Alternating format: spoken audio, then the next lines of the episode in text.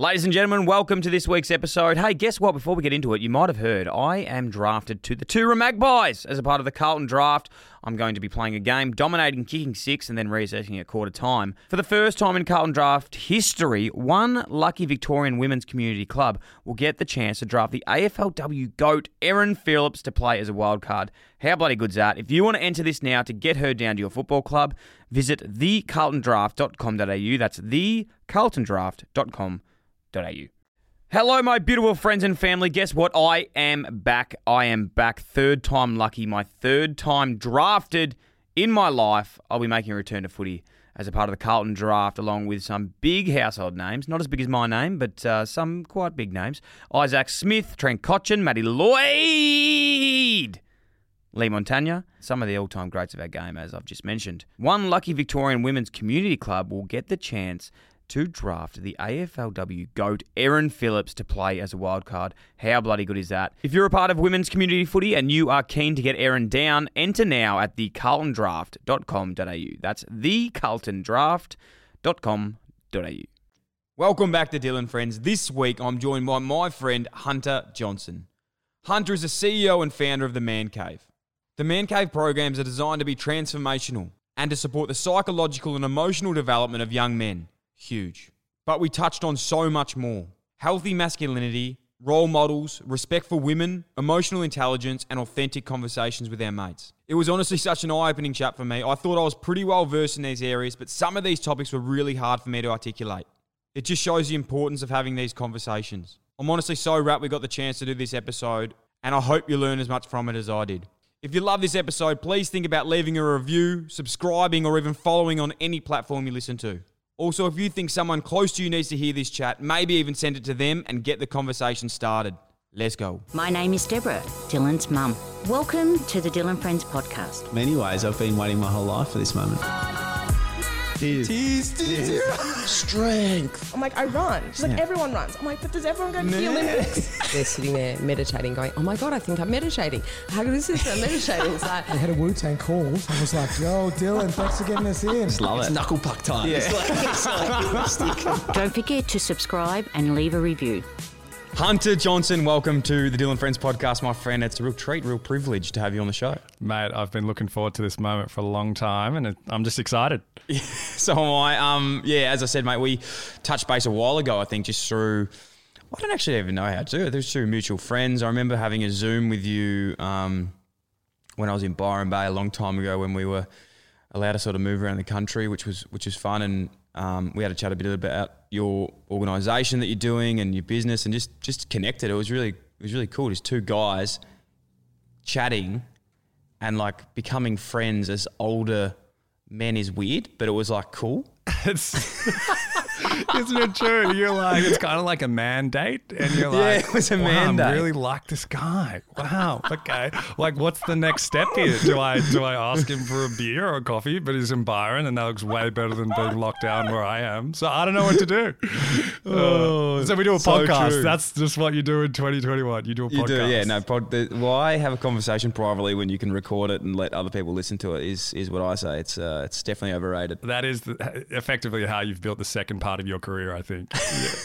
Hey, mate, let's talk about um, you today and all the incredible things you're doing. Um, it- yeah, it, it really is inspirational. It's something that, to be honest, I admire. I love um, creating, you know, healthy masculinity in, in young men, and something I'm extremely passionate about. But I must admit, it's still something that I really don't know a lot about. I feel like I, I, I am a healthy man. I feel like I am, but I, I also question some things. And even having this chat today, um, you know, made me reflect a lot on what it was like growing up for me and how I've probably grown up over the years and how we all grow up over the years and how our surroundings um, shape who we are and and yeah, to give context of, of what you do at the man cave and what you do with, with stuff and everything else you do in your life, that is the main focus, creating these these safe places for, for young males. That's it, mate. And I think I've had probably a very similar journey to you, mate. Um, I think the models of masculinity that we inherited from our dads and our grandfathers are very different to the models of masculinity that you know the next generation of young men are inheriting. And I think it's it's confusing. You know, we're in a time where it's post the Me Too era. There's a whole movement around gender equality.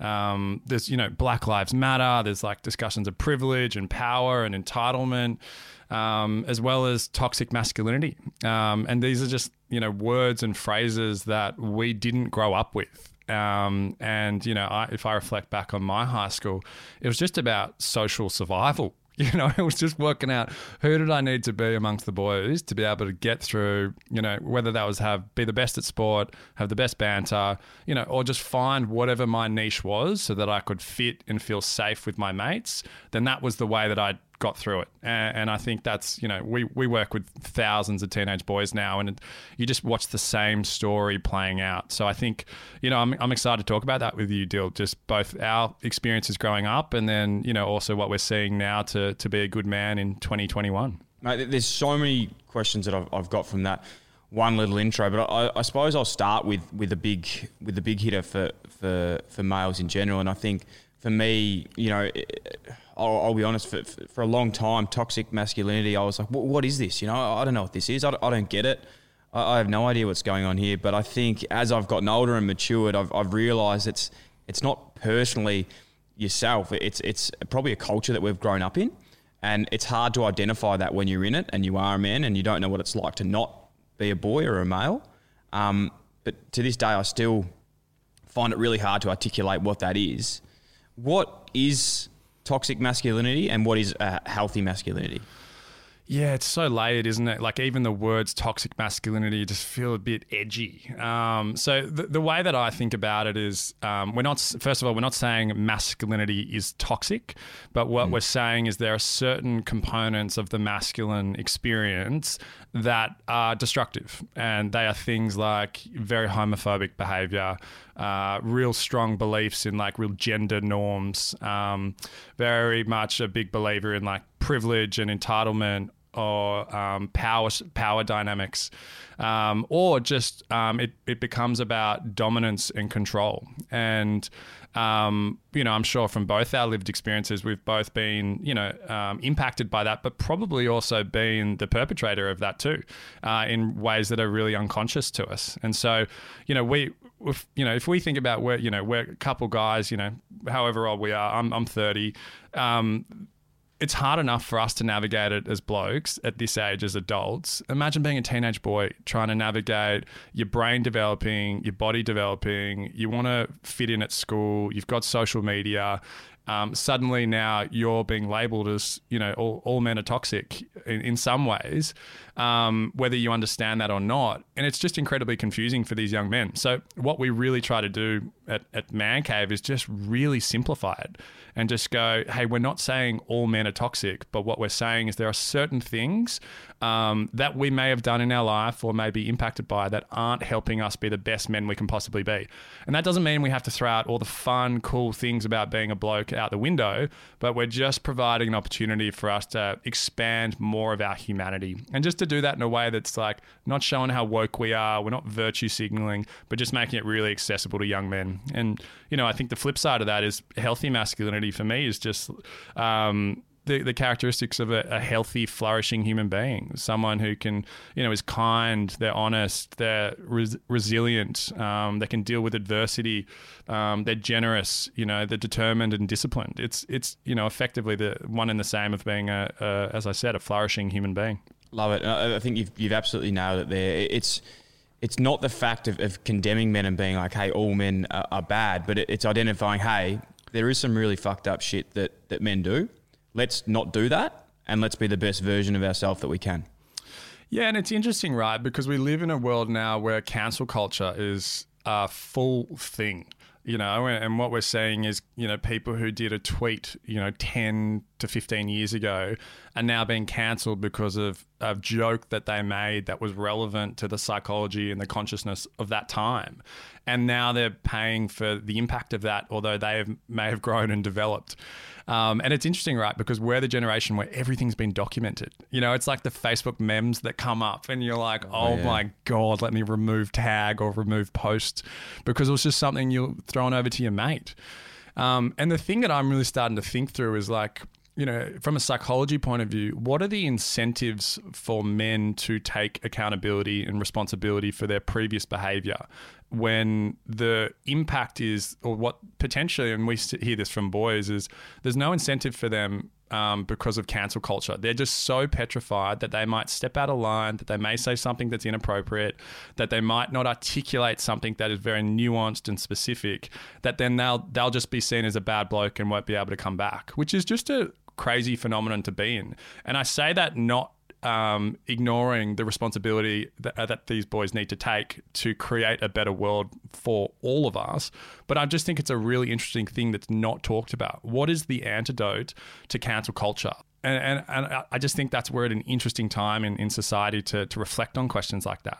It's I don't have the answer for it to be honest. I, I really don't. I, it's such a, a scary thing we're just I think we're just such an inflection point for so many things in society and I just don't know if that's COVID has exacerbated that. It's brought things forward. But, you know, I think if we bring it back to masculinity, we're at such a point of evolution, I think.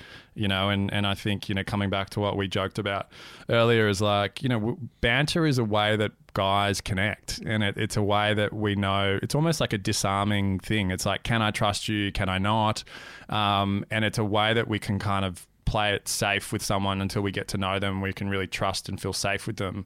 But mm. also, there's that whole other side to banter, right? Where it just becomes about one upmanship and just, you know, paying out your mate. And then that becomes like the social currency of your, your friendship group at times. Um, so I'm just, I'm, I'm curious for you actually, Dill, like growing up in a, you know, where footy was your kind of world and, you know, much your identity um, growing up, and you know I love what you've done with with Dan with list cloggers and and just everything like that. How did you navigate um, yourself, mate, being someone with someone with such like kind qualities as what you have, and then into like a real high performing, very alpha environment? How did you dance through that? Oh, mate, we could, and as I said before, the reflection that I've had in in the last little week leading up to this, just thinking about it. Um, there's some there's some things that I'm honestly not proud of as a, as a young bloke that I would have been like, and and the way I would have treated people, and and I think that I was definitely a stereotypical um, uh, younger male. You know, played footy, and I thought with that that uh, the the alpha tag would, would have to come with that, and whether that was being um, dominant in my group and, and taking banter too far and pushing the boundaries. Um, yeah, there's things there that I, like again, is it is it a part of growing up? But I also think that it's it's just something that, like what you do now, I didn't really have role models or or healthy masculinity in my life to actually know that that wasn't the right way to do things. Um, and I think it, it, took for me to to really face some adversity when I got to football clubs and and be faced with it the other way from other people to go like fuck that actually makes me feel like shit like yeah. I really don't like these situations I don't like being put in these situations um, I don't like doing things I don't want to do you know, as a young 18 year old kid um, coming from school, joining an AFL club, and realizing that what was the biggest problem for me was being liked versus being respected. And I've, mm. I've spoke about that a lot, and I think it's the biggest problem that young men yep. want. You said before, you know, you you hid at school um, by just doing what you could to fit in and get by. And I think that's exactly what I did as well. Like I thought, well, this is what I have to do. I have to play footy talk to talk to the cool kids and and try and um, talk to girls to be cool, and then people will just leave me alone. And that's probably what I did when I got to a footy club. I was like, all right, well, uh, guys that play AFL, um, they gamble. That's cool. Okay, I'm gonna I'm gonna start gambling. Um, they go clubbing. All right, sweet. Like that's cool. I'll start going clubbing. And it took me like probably two or three years to honestly work out. Like, fuck, man, I really don't like any of these things. Yeah. And I'm putting myself through hell to like try and fit in when realistically people don't the, when it comes to it and the biggest lesson I learned was people don't want people they like at the end of the day they want people that they respect mm. um, and when I looked at that and in situations in my life when I was like well do I like this guy that tells me everything I want to hear or do I like the person and respect the person that says he tells me things that I don't want to hear but tells them to me because I need to hear them um, so that was probably a big revelation for me, just like going, well, fuck. For so long, I've been doing things that I don't want to do and embarrassed to, to show who I am. But um, yeah, I think it just comes from lowering and growing and learning and being putting yourself in different situations. Yeah, and I think it's also it comes like if as I what I hear in that it, it comes down to belonging and uh, and culture, and, and it's like there's an innate human desire for us to want to be in a group, right? Because if we're not, if we you know go back x many thousands of years and we're not in a group, we're by ourselves, and then we're at massive risk of dying. And so it's actually there's like a biological reason why we will sometimes sacrifice our own values in order to be with the group. Um, and then the question is, what is the culture of the group that we're stepping into? And you know, I listening to you, I'm like, that's almost word for word exactly my high school experience. Was I was on a, a daily report card at school where after every class I had to walk up and give my like little piece of paper, and they had to like mark me a certain grade, or I'd be kicked out of school. Um, and I, it was just, it was kind of this balance of like, it was fun to be cheeky and naughty and a thrill seeker, and it was fun to live for the weekend, and it was fun to have the stories that I could then use at lunchtime at school but what was really missing for me was any like a role model who was this non-authoritative figure that could actually sit me down and not shame me or guilt me or say don't do that but actually just go hey mate you're acting like a bit of a dick. And I know that's not who you are but I just want to give you a chance to kind of flex that you know that leadership potential in a completely different way would you be open to doing that? Because i think your life would be better opposed to just like you just trying to run on the hamster wheel of trying to remain in the cool group. And I'm like, you know, how we just need to find more ways to give access to young men like that because a, a, just a crazy phenomenon that's happened for me just since starting the man cave is, um, well, first of all, being really honest about myself. And, you know, when I used to hang out with my mates, the guys I used to bully, which I just thought was banter, but now with a bit of hindsight, it was totally bullying. Mm. It's really interesting to hear, um, to see, sorry, the amount of guys that um, impact, uh, sorry, message me either on like Instagram or LinkedIn and go, holy shit, I wish Man Cave existed when I was younger. Oh, is sure, there man. is there a way that I can come and help out? Like it would have just made such a difference for my life. And you know, if we put to like the impact of not having something like Man Cave, it, the impact is effectively the mental health statistics that we're familiar with. You know, that one in four young men is likely to experience a mental illness before they're 18. Suicide is the leading cause of death for young men under the age of 25. So it's not um, overdosing on drugs, it's not coward punches, it's actually themselves. But then the other side of that, and I'm sure we'll get to this later, is that one in three women is likely to experience um, sexual abuse from a man in their life, which is just wild to think about. And the other side of that is women could sit down and tell you all the stories about um, men they know who have sexually abused them. Um, but I, you know, how many men could we sit down with and say we know who the perpetrators are? Mm. And it's it's such a tricky balance talking about this stuff. Even you and I, right, from our histories, like who are we to talk about this? You know, there may be things in my past that I look back on now with a bit more hindsight that I go, fuck, that was really out of alignment. So it's it's such an edgy topic going, can we talk about this or not? Because we're not perfect, but we do want to create a better world. And, you know, I'm just at that cliff. I don't have the answers of that yet. I'm just start right now leading into it with you. Oh, mate, that's why it's so brave. And, and to be honest, if we weren't doing a podcast, I'd just sit back and go, fuck, I don't have the answer for that right now because I, I really don't. And, and you're so right. Where, where, where we, when you talk about um, sexual harassment from, from males, it's been one of those – another topic that's it's so um, it's so scary to talk about because, as you said earlier, you don't want to say the wrong thing, and and and not that there is a wrong thing to say because it is prevalent that it does happen. But the biggest thing before that you said is how do you know when you don't necessarily, um, you know, I, I, go, I'm not going and out and doing this, so how how do I know how to who is and and all these sorts of things. But I, I remember quote that sort of came by. I was actually watching a movie and, and the the um, the name of the movie was actually about this sort of thing. I'll, I'll, get the name of the movie and have it in the show notes. You might have remembered when I'm, I'm bringing it out, but there was a, a, female that was talking about at the start of the movie, and it said um, every male's worst nightmare is to be accused of sexual harassment. And I was like, oh my god, yeah, like that would fucking suck. Like imagine that. And then it goes, well, every woman's nightmare is to be sexually harassed. Mm.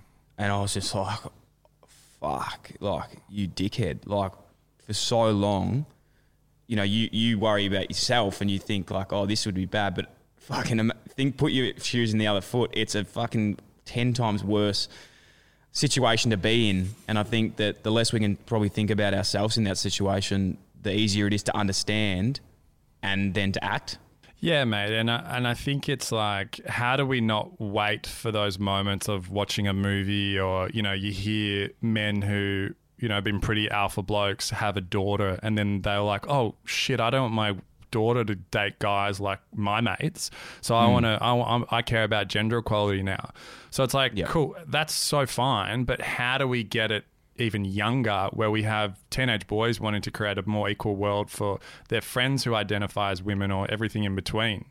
You know, and, and it's such a, you know, we're such, we're at a real reckoning for masculinity right now. Like some of the most important women in my life, women who have raised me, shaped me into the man I am, as I've started to kind of become more aware and just talk about this stuff and fumble through it, I've started to hear their stories of their own experiences of sexual abuse and harassment. And these are women who have raised me. And, and it's just like, you know, what, what more is it going to take for us to start to do something about that? And it's just, I think it starts with conversations like this that are just a bit messy where we don't have the answers, but we lean in and we just give it a crack. And, you know, hopefully it just nudges the conversation and the movement forward just a little bit more. Oh, oh mate, I uh, yeah. Look, I, I'm not lying. I've got like a lot of goosebumps in this just thinking about family. You know, my sister and and my partner, my mum. Yeah, these people that have have probably gone through a lot of things that I've you know not not been aware of. Um, and and I, yeah, it, it honestly, it's hard to to even think about. Um, but I think that again, this this episode today, I really hope that people can just understand that we are bumbling through this because there is we're, we're not saying we have an answer to it. It's just I think we're both just trying to understand it and educate each other more and, and everyone else listening into what is it and maybe just question some things in anyone else's mind where they could have done better or they, they could have called something out earlier. Um, because yeah, like to be honest, I'm yeah I really don't even have the answers to to these sort of problems we face. And, and I think that's where it starts still. It's like we don't, it, it'd be crazy if we had the answers. Like it's, we're just, we're nudging up against this. And maybe the answer for right now is actually us just leading into the awkward, uncomfortable, you know, even politically incorrect conversation. Um, and I think for me, it, it comes back to self awareness. And if I think about, you know, what is man cave, which I probably should just say what that is. Um, yeah, I, that was actually the first question on my list that I just um, skipped past. What is man cave? mate? cool. Let's just go there for a bit. Sorry for the huge tangent. Um, So, just by the way, man cave is actually why we've got you on the show. I've just forgotten to uh, to bring that up. Just So- give us a bit of a rundown of what man cave so is, please. fine, dude. Um, so Man Cave, we're, we're a charity that effectively runs programs for teenage boys aged 12 to 16, where we just create safe spaces for them to just take off the mask they wear and start to open up and um, have authentic, honest conversations with themselves, with their mates, uh, often for the very first time. And um, what we find is a lot of these boys are kind of just on autopilot, just like, you know, living in the culture that they're in, just throwing banter around, not taking life too seriously. But what they'll often find in our programs is, you know, they'll say, This bloke's been my best mate for five years and I've just learnt more about him in five minutes than five years of our friendship. Or, you know, we have sisters emailing in going, I don't know what the fuck you did with our with my brother, but um, can I come do work experience for you? Because he's just a change change guy in the house. And, you know, we've now worked with about twenty thousand boys and um, that you know, we've got about 300 schools on the waiting list. Um, and our whole approach is just taking a strengths based approach to working with young men. So, seeing all their gifts, their unique spirit, and just giving them the tools to navigate not only like a very turbulent teenage years, but just life, like the, the uncertainty that comes with life. And, and for me, kind of pulling it back to where we just left off, it just begins with self awareness because with self awareness, we have the ability to have a self inquiry to make choices and hopefully to make a, a make a positive impact. And you know, the way that we do that is through super diverse, very relatable facilitators, kind of like guys like you and I, but from really diverse backgrounds as well, who go into high schools and just act as that cooler, relatable role model who just um, isn't there to get the boys in trouble, um, but actually just create that space for them to to be a role model, really. I think something that you do really well with, with the man cave and, and your personality and just your general aura of a, of a person too is is the moment, um, and, and we both know this, and I think everyone knows this. The moment you say, "Hey, we're going to come talk to you about your mental health and being a man," people go, "Oh, they just tune out." You know, boys are just like, "Oh, fuck this! I don't know what the hell is going on here." Like, "Oh, that's that's not for me." And I was the same, but. I think the best part about being a male is trying to have those conversations. You lead in with other things and make it a fun environment. Talk about other things, and it's not just like a face-to-face conversation about de- uh, bearing your dark, deep and darker secrets. But you ease in with other conversations, and then it ends up getting there anyway. Totally, mate. And and I think there's there's something about authenticity that just changes the room, you know, and it, it it gives permission for others to do the same and it actually brings a group closer, right? Which is the whole origin of the the Tigers, you know, Triple H's, right? Is it it's a hmm. it's a consistent platform for people in the group to step into sharing some of their highs, their lows, and their biggest lessons. And what that is is them sharing authentically who they are. And authenticity, again, coming back to survival, is knowing that we can trust someone because they're reliable and they're true. And, and I think that's what we create with boys is we don't come in going, we're going to come talk about your mental health. I actually had a guy from an advertising agency go to me, mate, are you sure you should be calling your program the man cave? Like it just doesn't seem like it fits. And I was like, uh, well, yeah, mate, if I called it the feelings cave, I don't reckon we'd have too many teenage boys rocking up. And, and that's just the whole point, right? It's like, how do you, how do you just create an environment that boys actually want to be in? And then we can kind of just take them on that journey using language that's accessible, relatable, and through people they want to be like. Hey, that's a great point. What, what are the most common themes? And uh, I suppose we've touched on them all today, but like when you go to um, one of these presentations and you go to these schools, what's the most common um, opportunity you see in young men to get better? I should also say what we do is very much facilitation, which is really different to presenting. So we don't go in with like a 45 minute PowerPoint presentation and try fix masculinity like that. But we, we walk in and it's really dealing with group cultures. And it, it's like, you know, walking into a group of rowdy 50, like 50 rowdy teenage boys who can sniff fear a mile away, have the best bullshit detectors in the world. And so you have to be a certain person to be able to navigate and just kind of dance through the, the group dynamics there. But the, the thing that is just without a doubt there is that there boys feel there is an, uh, a silent but very consuming culture of judgment. So there's a real policing around their identity, around what they can and they can't do. And some real basic examples of that, like in one of our kind of very preliminary workshops, we get boys to write down on post it notes what does it mean to be a good man? You know, and they kind of go, oh, I know what this program's going to be. Like, it's going to be pretty shit. All right, I'll just write mm. this down. You know, to be kind, to be honest, to be respectful, to be, you know, to serve your family. And they kind of put it up on a wall. We then say to them, all right, what does it mean to be a real man? What are you seeing around you? What's really going on in your social media? What's society telling you what it means to be a real man. And like, you know, it's completely anonymous. Just write up whatever you want. And they just start giggling because they're like, have a big dick, you know, don't be a virgin, get heaps of chicks, like crack a cold one with the boys, don't be a pussy. And they are just losing their minds putting that up on the wall. And then they're sitting down just cacking it. And we go, all right, what have we got here? And the boys like, well, we know that's who we're supposed to be, but like that's what we've kind of we know is the reality.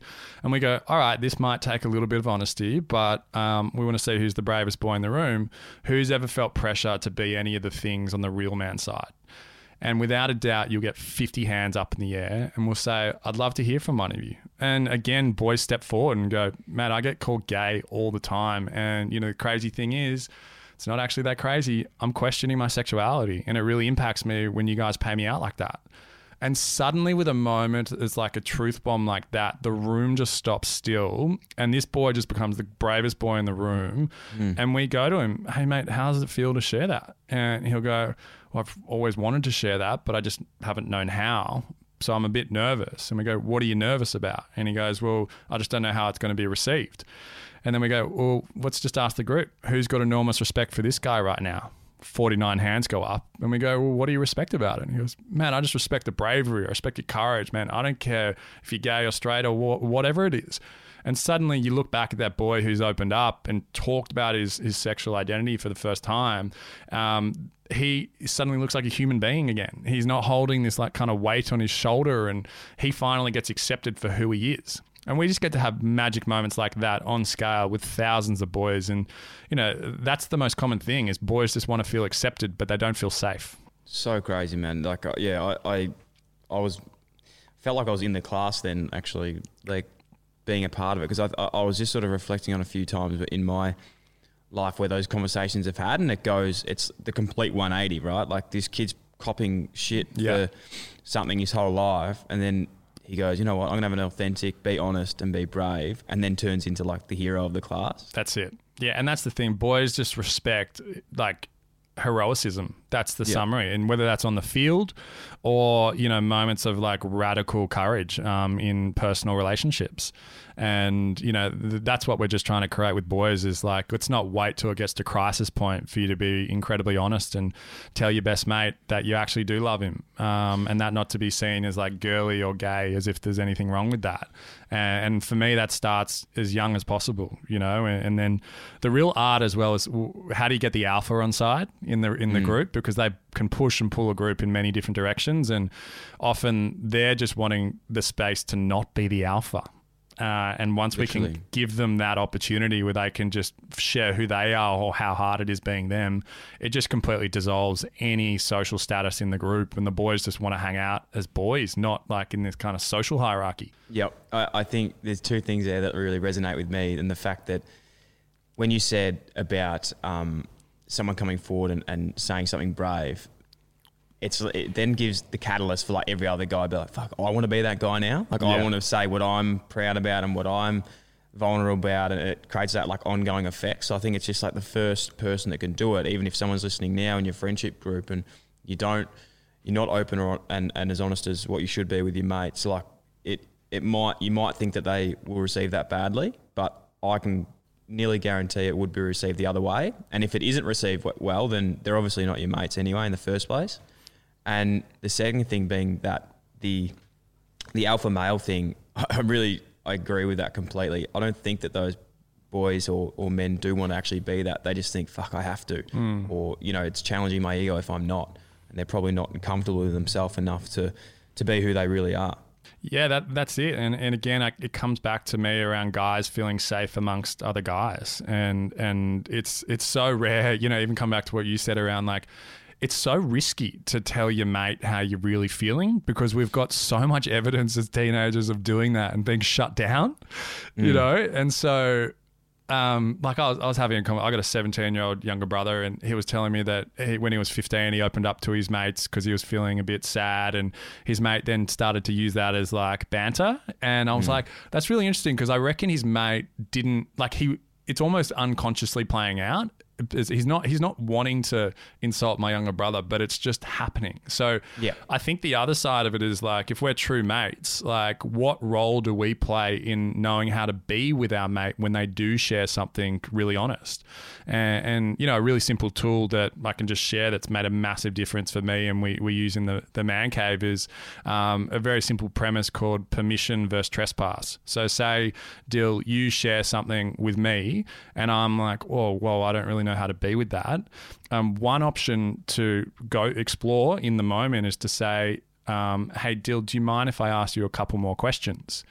Um, that way, I'm asking your permission in order to go further. So you still have the power in the conversation versus trespass, where it's like, oh, well, tell me about that. Why is that? So you see how I kind of jump in. So it's very simple that permission versus trespass. And often, my experience, you know, the other side of that is, and this is something that I think people just need to be discerning of in the moment, is often people don't want to be fixed. They don't want advice. They just want the space to be heard. And and I think that's probably one of the the most important things is how do we practice sitting in you know the messy awkward conversation that we kick you know we kicked off um, this conversation with. It's like I actually Yeah. don't know the answer, but I'm here for you, mate. Yep. Oh, mate, I think that's what it is. It's honestly just two blokes bumbling alongside of each other. And you might not even get anything out, but I think just the subliminal messaging that you get to each other is that you actually are just, just there for each other. And I just wanted to add as well with this because um, these authentic conversations, it's something for me now that they are a lot easier um, for me to have. And I love having them. Like I actually seek them out. Like I really enjoy it. And I think once you do get to that space, it's actually hard to have a, a superficial conversation because you're just like, well, what do you mean by that? Like, actually, fucking, I, I want to know. But it was never, it wasn't that way. And the only way I, I would say I've got good at it, and when I say I've got, I've got good, you can still see today. I don't know what the fuck I'm talking about. But the only way I've gotten better at it is by just putting myself and my friends in those situations of having those conversations. Um, and and the, the more you have, the better you get, the more you learn about certain people. And that's just not male to male, that's male to female, to your family, um, to all these types of things. And it's just, yeah, really putting yourself in that situation and taking the first step to having one. That's it, mate. It's it's just similar to learning to ride a bike, learning a new language, going to the gym. It's just it's it's getting the reps in, uh, and that's just the most simple way to think about it. it you develop more capacity, you develop more language, um, and and I think that's what it comes down to is just just time in the ring. Uh, one thing I'm really passionate about, and I think that has had a big impact on me in this space, is role models. And um, I'm, I'm a really big believer in you are who you surround yourself with.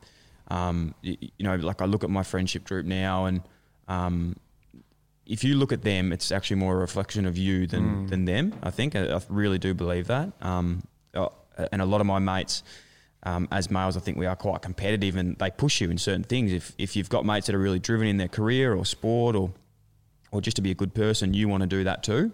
Um, and I think another one with role models is that, that we can often be mistaken by is everyone always looks at role models and they, they, they have someone to look up to. And, and for me, um, and I say this in the nicest way possible, but a lot of things that I've learned from role models haven't actually been positive role models. Like they've been people that I've seen and I've been like, all right, you're a role model in my life, um, but I'm going to learn from the things that you probably didn't learn from, or the things that I didn't like as much as what you have.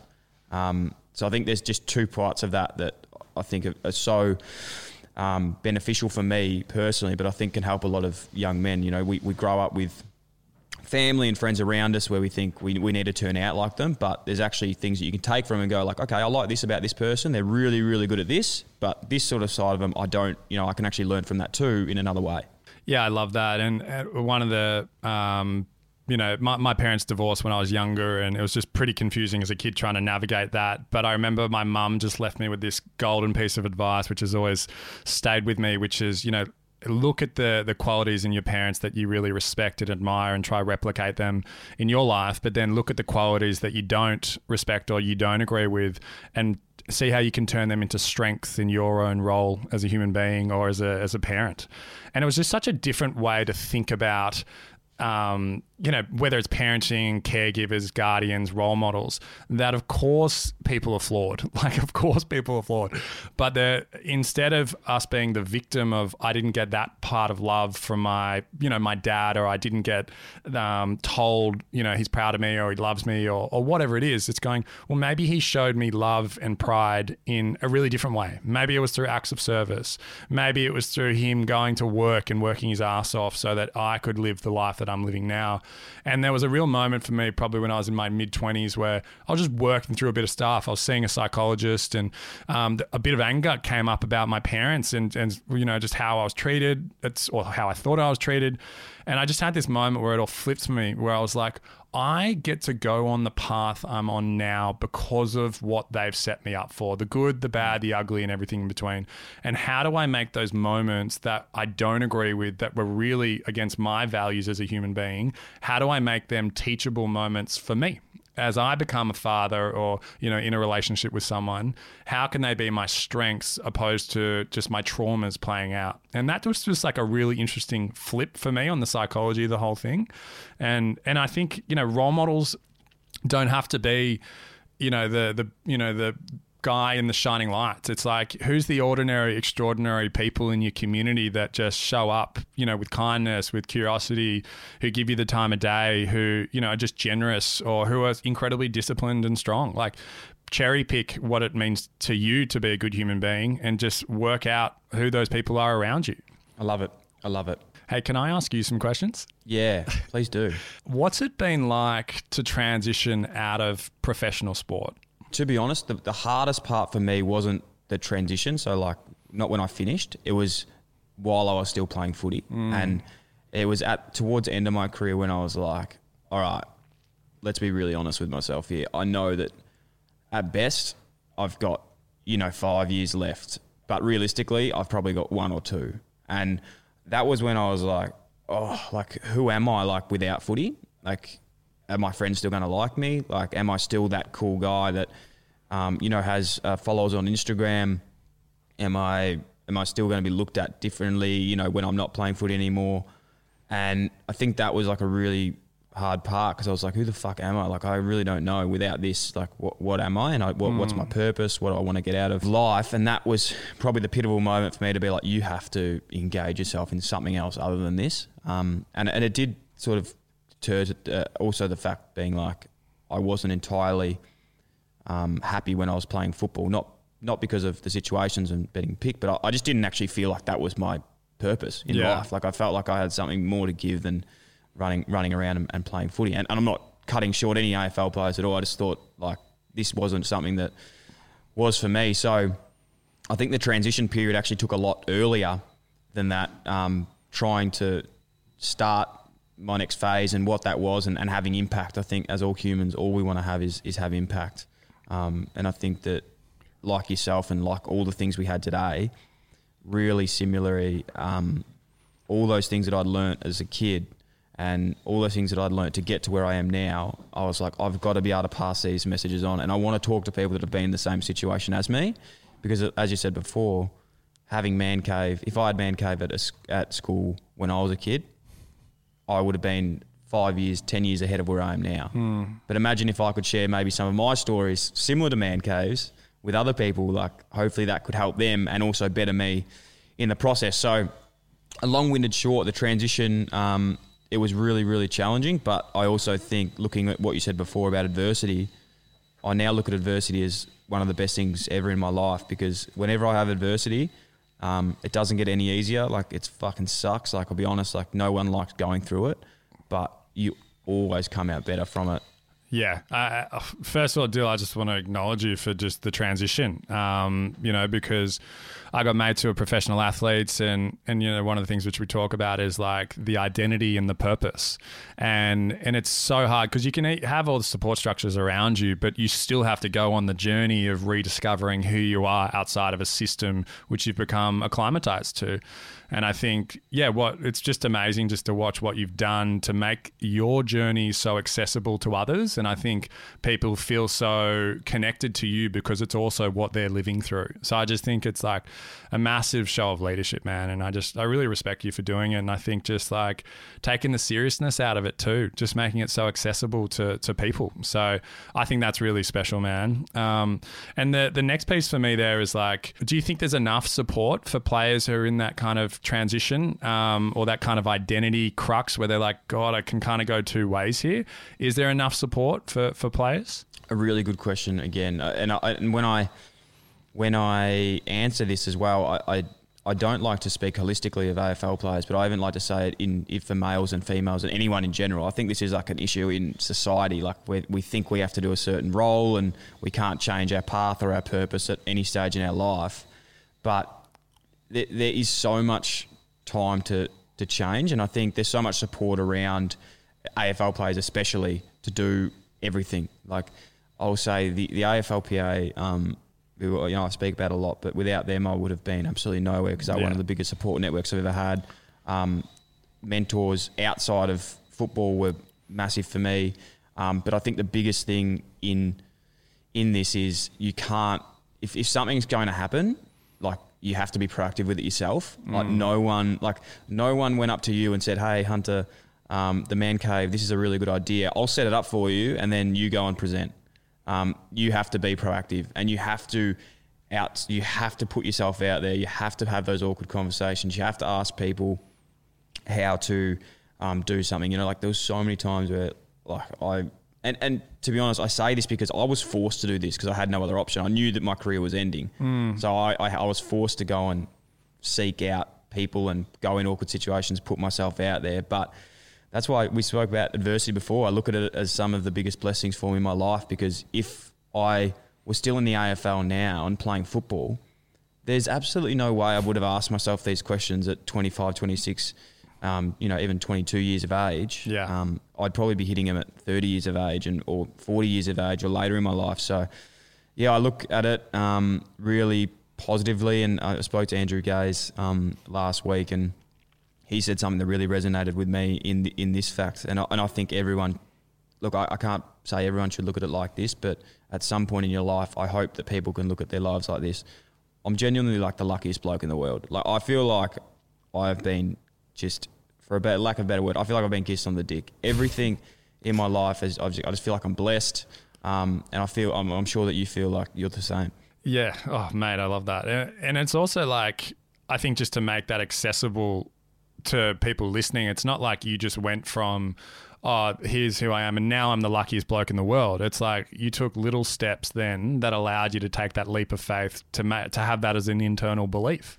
And so I think, um, yeah, dude, and I think I think it's just if you know whilst you didn't have much choice, you also did have a choice. You know, like you, you're you could probably choose other things, but I think what you've done really well, and which is why I think people are so responsive to you, Dill, is that like this feels like an extension of your personality, and it's like sitting down with a mate and just having a D and M. You know, as some guys might have it a couple beers in, others might not, but it just feels like it's an extension of you. So I think, you know, yes, you're lucky, but also sometimes you make your own luck, and and I think you've done that really well, mate.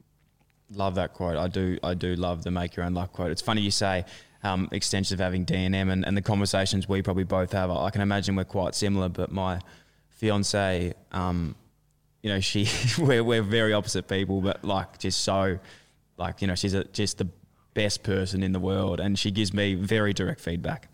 And you're saying then about D and M's after a couple of beers. Well, you know what? Like I am completely sober at the moment, and I'm baring my heart and soul to you. Can you imagine what I'm like after a couple of beers? Like I meet people and I'm like, "Tell me about yourself." And I I just need to know everything. And Jazz, like my partner, Tofu Princess, she's always like, "Dylan, you've got to know that like people don't want, not everyone wants to talk to you about everything." And I'm like, "Okay, I'll take that on board." Thanks for the constructive feedback in our relationship. I will do my best and probably fail again.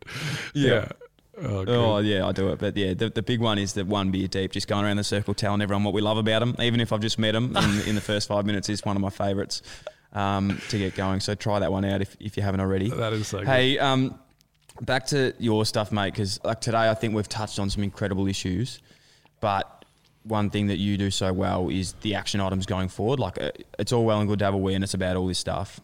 Um, it's all well and good to talk about it, but what can we actually do going forward to help young men, men, boys, anyone else that uh, women that have partners, everyone. We're helping every single person going forward. What are action items that you think we can get better at, or how can we help support everything to um, have a more prosperous future? Oh, I love that. Um, well, I think, you know, the reason I focus on boys with the man cave is not because it's solely about boys, but it's about the relationships those boys will have and the men they'll be in their communities. And so I think there's a, it's, you know, we're, we're as we said at the beginning, we're such an inflection point for masculinity where it's, it's, you know, on some ways we're told to toughen up, don't cry, don't be a pussy, don't be like a girl. But on the other hand, now we're told be more vulnerable, cry more often, share your feelings more.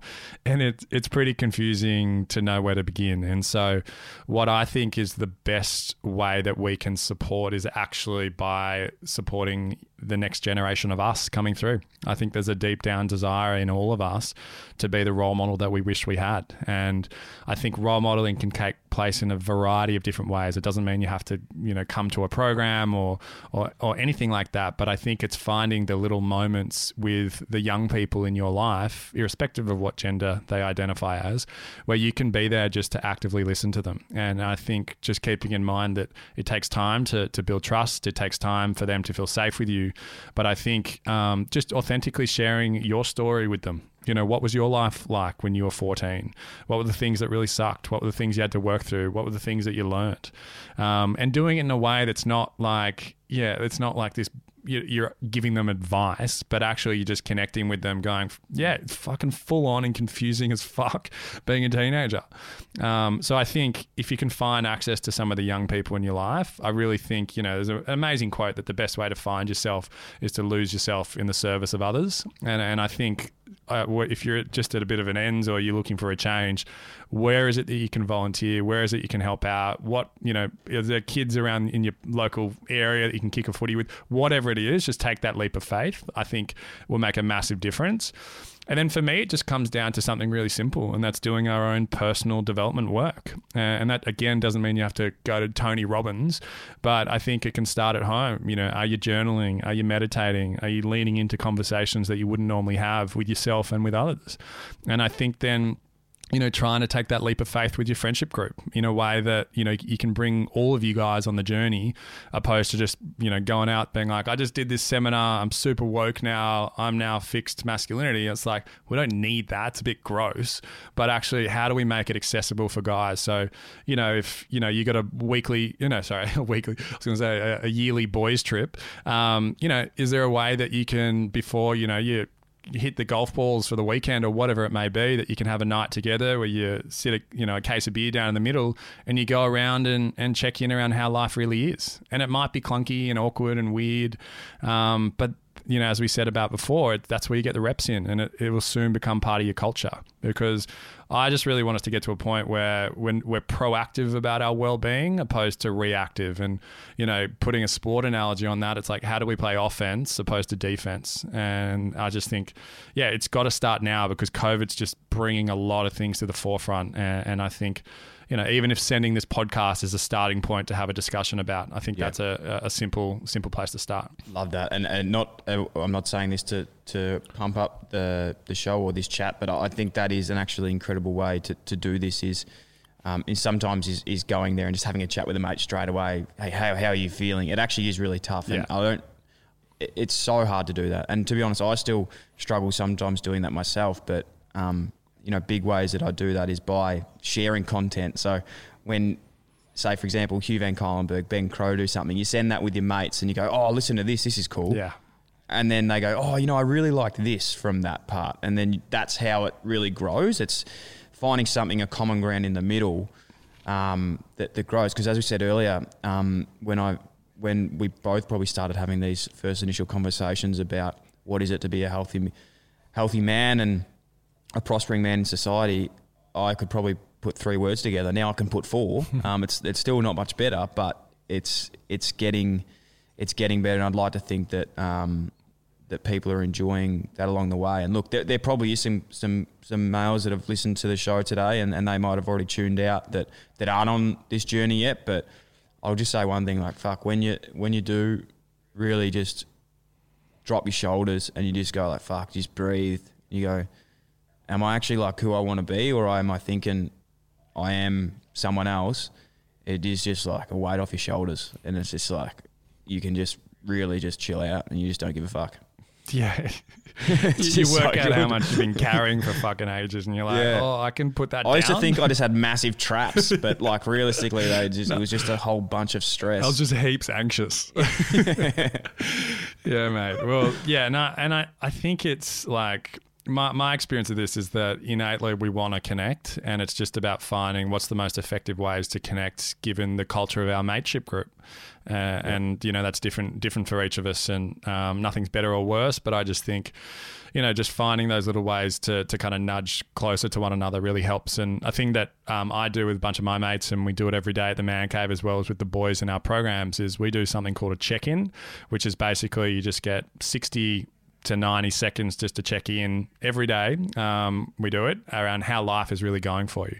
And it doesn't have to be this kind of deep thing. Some days you can be like, you know what, actually, I'm feeling pretty good today and there's not too much for me to check in about. But other days you might be like, listen, I couldn't sleep last night. My brain was going wild. That went into a spiral. I started to think about this thing I said. And so I'm feeling a bit anxious today. And, you know, uh, I'm conscious I got a big week coming up and a few deadlines. And, you know, I'm not showing up with my relationships as well as I want to, and um, you know, my, my I got my my winter rig on, so I'm not feeling too good about my my bod at the moment. Oh, yeah. You know, whatever it is, but you just have that space just to kind of check in, and it's just like once you develop, you know, talking to what you were saying before, like just get the rhythm of it. It just starts to become part of of who you are, and so I think you know if there's one tangible thing, guys who want to do something as a mateship group, just checking in with your mates. Um, and yeah, like I said, it might be a bit weird and awkward at the beginning, but you know, it's it's about being better mates at the end of the day.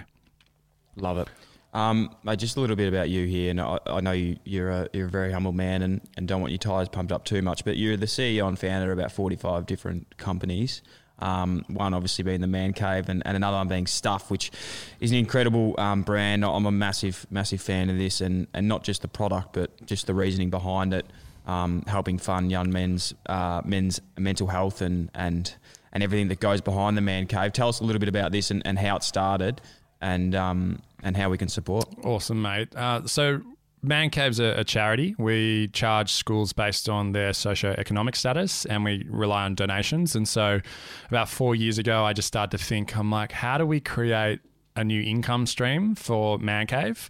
But also, you know, I just started to think with with my mate um, Jamin, who we who kind of the idea kicked off with, was what would it look like to create a brand or a product that aligned to the man cave that could use the power of brand and consumerism to create a positive social change movement for young men, but also create a new funding stream for the man cave.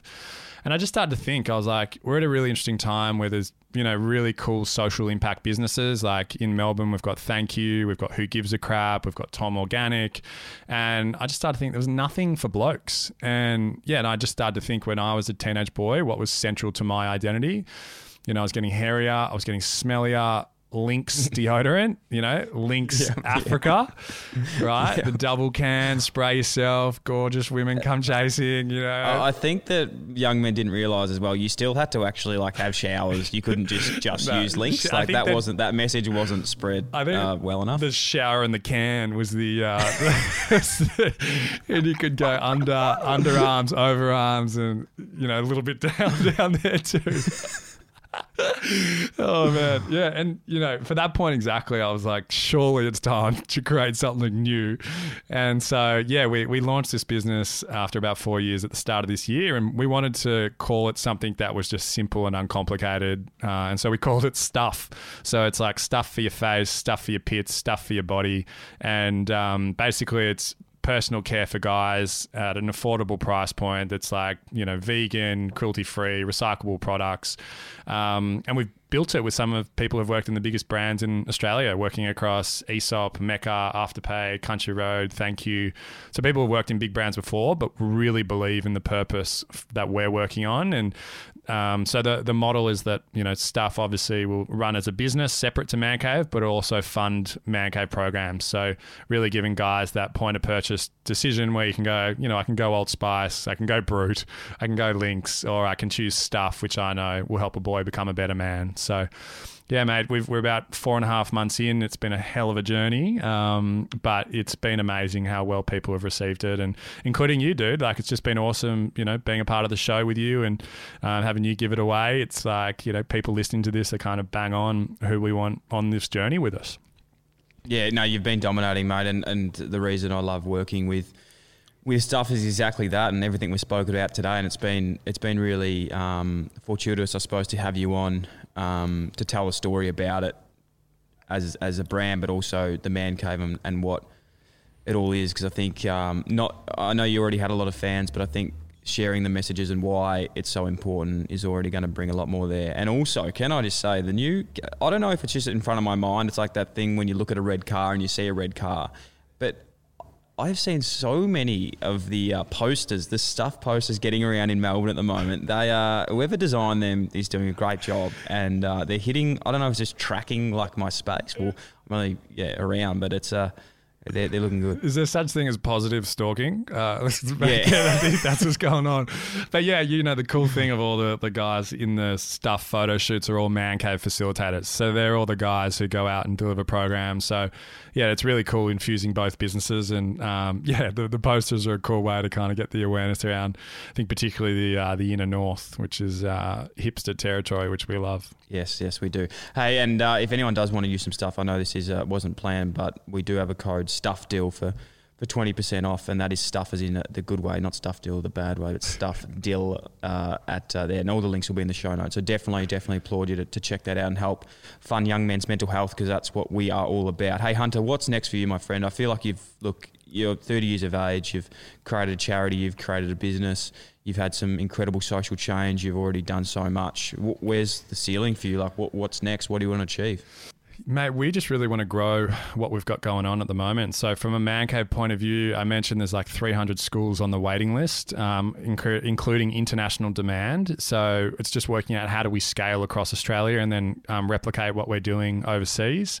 Uh, and the whole model, again, is just using relatable role models in high schools that normalize guys talking about what's going on. So, growing man cave, uh, but then also stuff. You know, we, we really want stuff to be a global brand and to really kind of take the you know the the mantle that has been held by by Lynx for so long, um, and really just provide an access for guys to to to you know choose with their wallets something that aligns to their values. And um, you know that's just been an incredible learning journey for me. I often joke i'm like i swear in when i'm in meetings i'm just silent and i'm like i swear i'm not that dumb. I'm just just so new and it's just coming on real quick.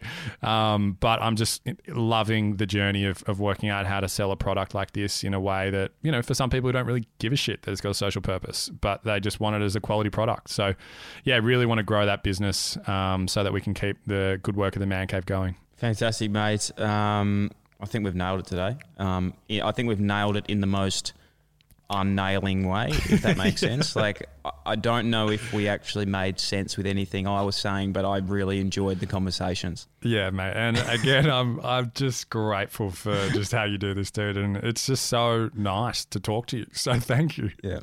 Um, I've got a. I, I, by the way, I get.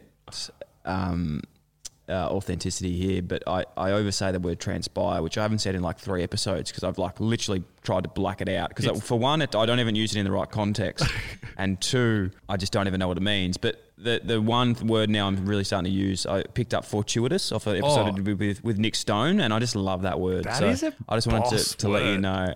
Also, lucrative is another word that I'm using at the moment a lot. I don't even know why I told you that. You I'm just know it's good. I It honestly has nothing to do with anything we were talking about. So I I'd let you know it's that. been a lucrative conversation. I think it has. I think we had some lucrative lessons for the fortuitous future, my friend. And it's a it's a pleasure to, to talk to you. Can't wait to catch up. Hopefully soon when all this nonsense is is finished for a few beers. And um, yeah, be good, man. awesome, mate. Thanks again for the opportunity to be here, Dill. I appreciate it. If that wasn't enough for you and you want even more, you're in luck. Dylan Friends is now on Patreon. Dylan Best Friends. If you'd like to learn more, you can head to patreon.com forward slash Dylan Friends, or you can head to the link in the show notes. Thanks for listening to the Dylan Friends podcast. If you like the show, it'd be a massive help if you could like, follow, rate, leave a review, or even share with your friends. The show is produced by myself and Sam Bonza. Damon Jackman from Creative Edge Films is responsible for audio and visual production. The show is recorded at the Dylan Friends studio in Melbourne, Australia. If you'd like to get in touch or suggest a guest or advertise with the Dylan Friends podcast, please email us at inquiries at dylanfriends.com. Thanks so much for tuning in.